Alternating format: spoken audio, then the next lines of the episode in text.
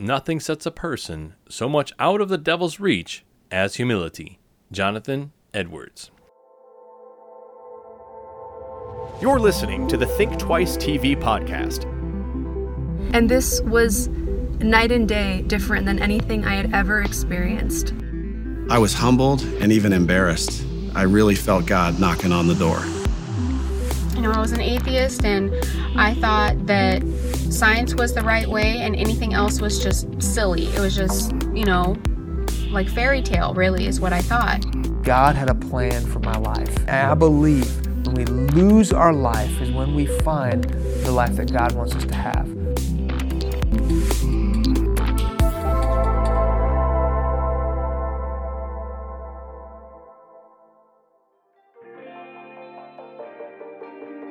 Hola, shalom, and jambo. I am your hardworking host, Dan Henderson. Thank you so much for listening. As a young Christian, I sort of thought that I would stay on this winning streak forever.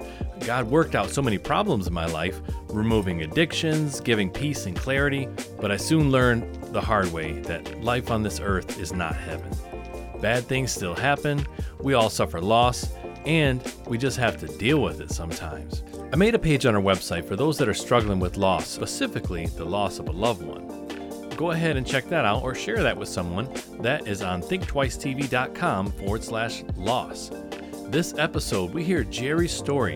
It was a horrible accident and how he learned to trust God through it all. We'll also learn all about Jonathan Edwards and the Great Awakening, a fire-filled move of God that took the colonial states by storm. Now, enough from me. Let's get right to it.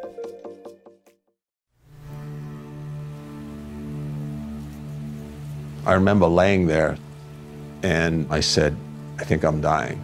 And my son, he told me later, he said, no, you said you are dying.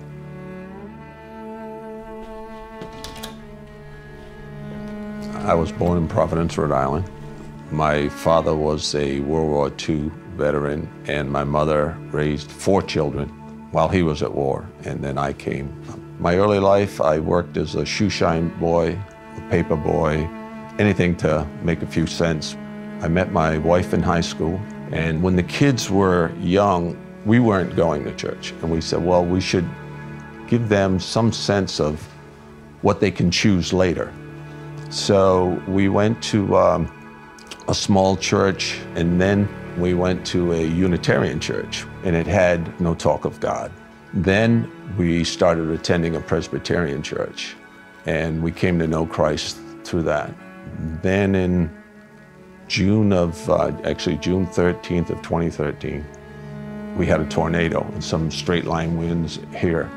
And um, we had gone out to the street to see an oak tree that was blocking the road. And when we came back into the yard, we had about twenty trees down ourselves. My daughter and my wife called the uh, tree service and they couldn't come out for three weeks. It was just too much work. So I decided I have to clean this up, because with branches hung up under pressure and the grandkids wanting to climb through all these fallen trees, I said, I have to take care of it. So I started cleaning it up and it was going well. And uh, then this particular time, um, Marge said, do you want to have lunch? I said, I have one more tree to take care of and then we'll, I'll come in.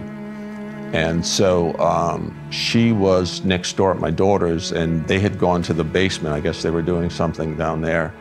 So I cut this tree and it, it was leaning and under some pressure, and usually the pressure will bind one way or the other. Well, this particular pressure came, it shot the tree back at me, and I've never seen that. And uh, I, I didn't see it when it happened. I heard my leg snap, and then um, it was a, a staccato fashion, I guess, the tempo. I just would say, help, help, and my son-in-law heard it. He uh, got my daughter and they put tourniquets on, and uh, the leg apparently was very bad. And I told them, I said, put my leg up on the tree to get it above my heart. And then I woke up ten days later. On the third day, they decided to take my hand when I was in a coma. And then um, the fourth of July, they took my leg off. And through this, we began to realize that, you know, God was working in our lives. Initially, after I got hurt, um, Someone told me I had P T S D because I would, for the first month and a half or so, see that tree coming at me as soon as I closed my eyes. And I never saw the tree when it came. And so um, then I had periods where I was really concerned about going to bed because the nights were tough. But then I would, uh, I would get up. I would read the Bible and I would make notes. I'm loved by God, and He has chosen to have me at this state in my life. I felt more assured in my, in my salvation than I had before. I used to question. Um, and my assurance, it was there, and sometimes it would waver. But afterward, I felt more assured. It, it, was, it was really amazing. I see things as opportunities as opposed to problems.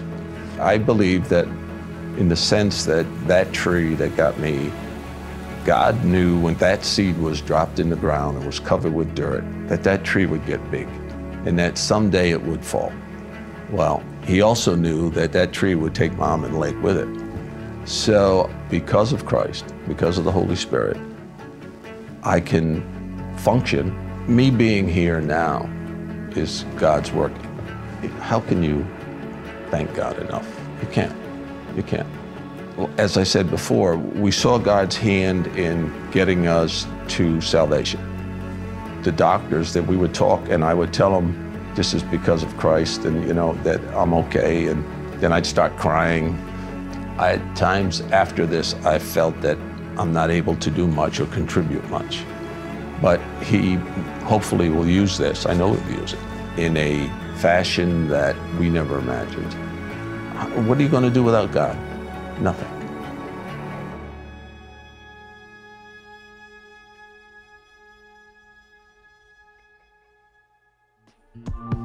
Want to share your true life story? Let us know. Message us at think twice t v dot com.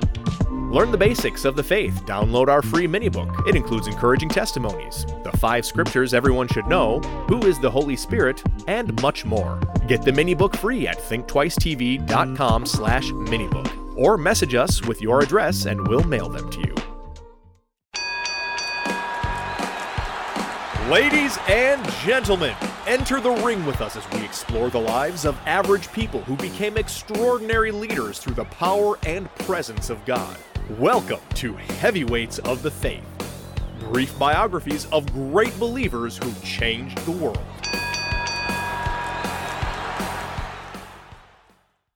Jonathan Edwards, who became one of the most well-known Puritan preachers, began his life in humble beginnings in East Windsor, Connecticut.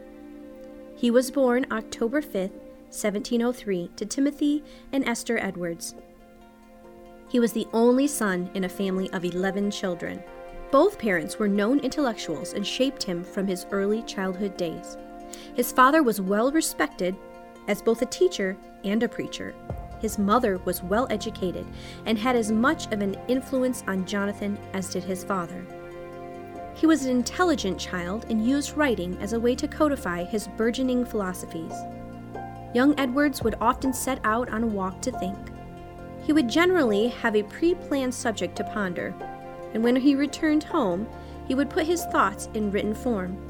His early thought processes began to solidify after a reading of Locke's Essay on Human Understanding at the age of fourteen.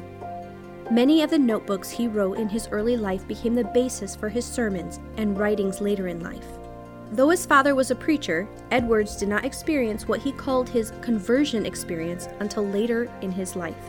Still, Alexander V. G. Allen, who published an extensive biography on Edwards, states, although Edwards came to his intellectual maturity before his religious experience had developed into what he called conversion, yet his intellect was bound from the first to the idea of God.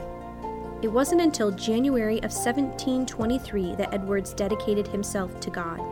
Edwards entered Yale College at thirteen years of age and graduated three years later. His first position after college was as a preacher of the New York Presbyterian Church that began in seventeen twenty-one and lasted just eight months. He then held a two-year tutorship at Yale between the years of seventeen twenty-four and seventeen twenty-six. In seventeen twenty-seven, Edwards married Sarah Pierpont, who he met when he was just thirteen years old. Her strong Christian faith was one of the main aspects that attracted Edwards. Sarah and Jonathan had many children, and Sarah was adept at managing the household and the children. Upon the death of Solomon Stoddard, Edwards became full-time pastor at the First Church of Northampton. It was here that his sermons began to stir the fires of revival in his church. Early on in his career as a preacher, Edwards wrote detailed sermons to present to his congregation. As his studying and working progressed, he moved to using detailed notes and outlines. This practice allowed him to inject great passion into his sermons. Perhaps Edwards' greatest contribution to history was his part in the Great Awakening. The seventeen hundreds ushered in a great time of revival in American churches. With sermons such as Justification by Faith, he exhorted his congregation to repent of their sins and recognize their need for a Savior. Revival that began at Northampton soon spread to all of the New England area. Edwards and fellow preacher George Whitefield traveled the area preaching and winning converts. This revival and awakening was unlike any seen in the country or abroad. Hundreds came to repentance and saving faith during the seventeen hundreds. Edwards was prolific during his preaching years, and his mastery of prose left Christians with lasting lessons of faith in the sermons he published. One of his hallmark works, Sinners in the Hands of an Angry God, was written in seventeen forty-one. He talks of God holding sinners over the pit of hell, much as one holds a spider or some loathsome insect over the fire. Not one to shy away from the tough topics, his preaching and writing tackled the sovereignty of God, the Trinity, and free will, along with the need for repentance and a Savior. Edwards' plan to retire in the pastorate at Northampton Church came crashing down on him in seventeen fifty. On June twenty-second, seventeen fifty, he was dismissed from his position in an almost unanimous vote by his congregation. The reluctance to allow him to continue preaching in any capacity was evident when he was barred from ever preaching again in the area. Shortly after his dismissal, he received an invitation to join the church at Stockbridge. He accepted and went back to the pulpit.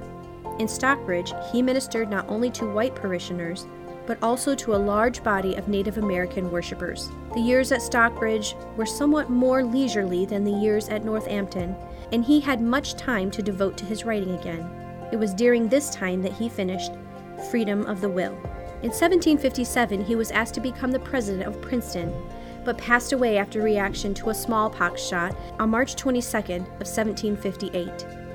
He was fifty-three years old. Thank you to Compelling Truth for the use of their written biographies. Please visit compelling truth dot org for more information.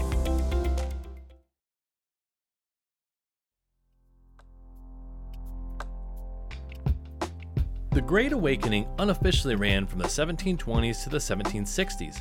This miraculous move of God swept the nation and caused the worldly wealthy colonists to repent and fall on their faces in churches all over the states. Jonathan Edwards, although a plain-spoken and humble man, was used as a catalyst for this true reverence and repentance. It was spread like wildfire. It's greatly believed that this early move of God helped set the stage for God's blessing of the birth of American independence, as our country became united under the popular saying, "No king but King Jesus." Hey, if you've enjoyed the Heavyweights of Faith, stop by our page at thinktwicetv.com forward slash bios. There, you can listen to these awesome biographies individually and share them with other people. Hey, thank you so much for listening. Before I go, I wanted to leave you with this verse. This is from Psalm twenty-eight seven. The Lord is my strength and shield. My heart trusts in him, and I am helped.